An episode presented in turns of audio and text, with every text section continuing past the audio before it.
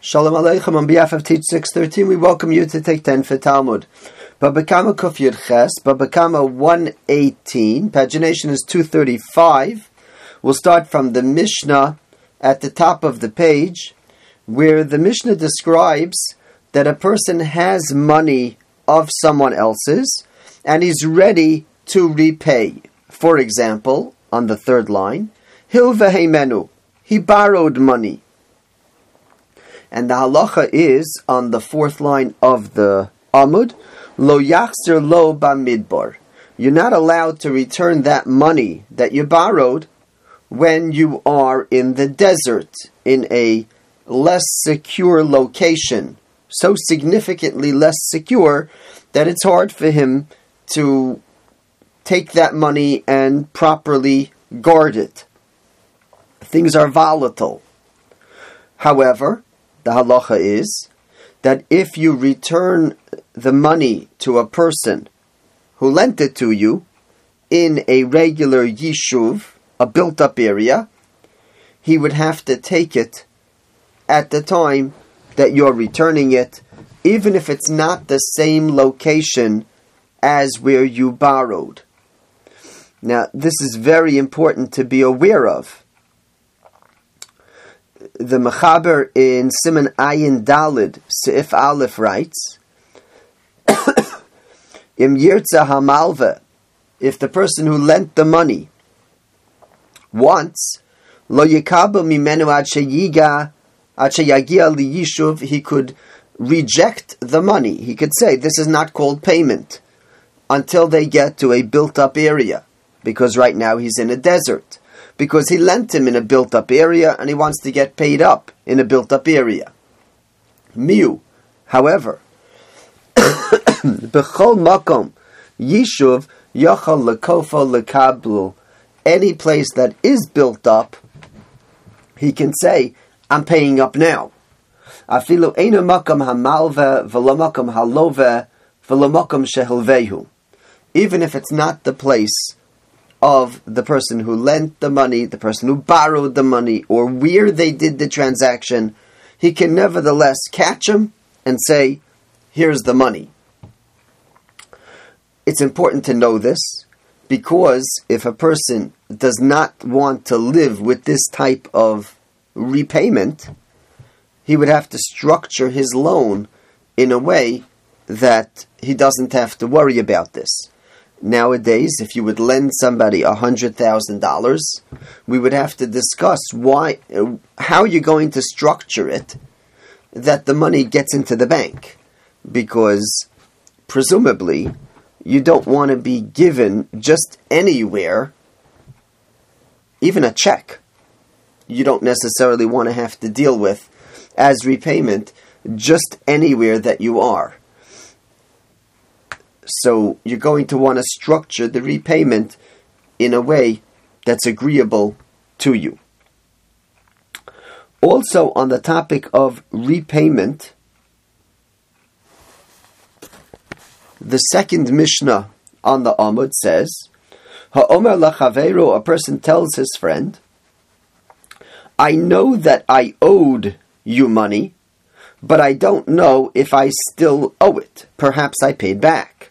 For example, Hilvisani, I borrowed money from you. Ve'ene yodeya.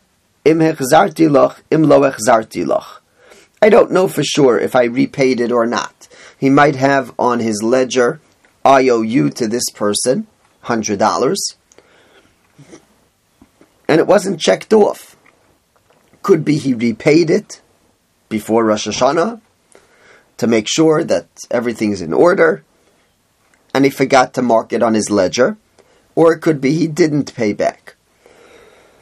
the other person does not know. Chayiv l'shalem, he's going to be obligated to pay, because what we have over here is a chazaka that he owes. We know that he owes, and we don't know if that owing has changed. And therefore, he has to make good on the chazaka as we know it. Avalim omalo yodeya. But if he would say, I don't know if I owe you, im hilvisani, if I borrowed from you. Potter milashalim, he's going to be absolved of paying.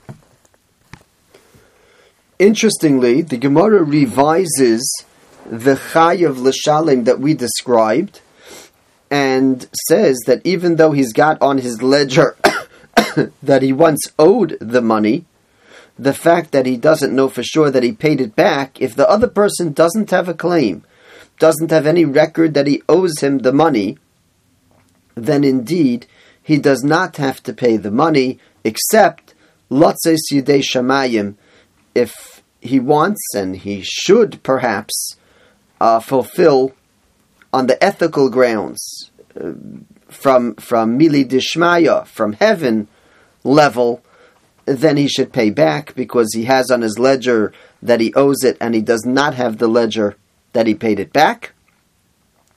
But in earthly court, that that admission is not enough to obligate him because the other person doesn't know anything about it and has no claim against him. Merely the fact that you once owed the money is not enough to obligate. In Shulchan Aruch Siman Ayin Hey if Yud, Lo Tavo Adam Elamei Atzmo Omar. No one claims against him, but he acknowledges Lachavero Hilvi Sani. You loaned me money, so at one point I did owe it. Ve'ena Yodeya, and I don't know Imichzarti Lach, if I paid it up. Potter, he's going to be Potter. Again, we made it a case of a ledger. Maybe it's just memory and he doesn't remember if he paid it up. If it is a case of a ledger, you have to know how diligent he is to go back and mark it on the ledger. If he wants to fulfill for the sake of heaven, in this case, he would have to pay because there's some grounds here that he once owed the money. Avalam Amar imhil visani. But the second case of the Mishnah, where he's not sure if he borrowed, perhaps he knows that he borrowed from different people, but he can't pin it down. He's not saying, like we have a different case, I know that I borrowed from one of you five. That's not the case. It's just, I don't know if I borrowed from you. Since there is no claim against him, and he's unsure also, Potter aflotzesidei shamayim. He's potter even between him and heaven. And essentially, what we're framing here as a case is a case that's the equivalent of ones or less, where he says, I can't promise you that I don't owe money, but I have no grounds to say that I do. And therefore, even Latzesidei Shemayim, he does not have to pay. Yeshakoach, thank you for joining.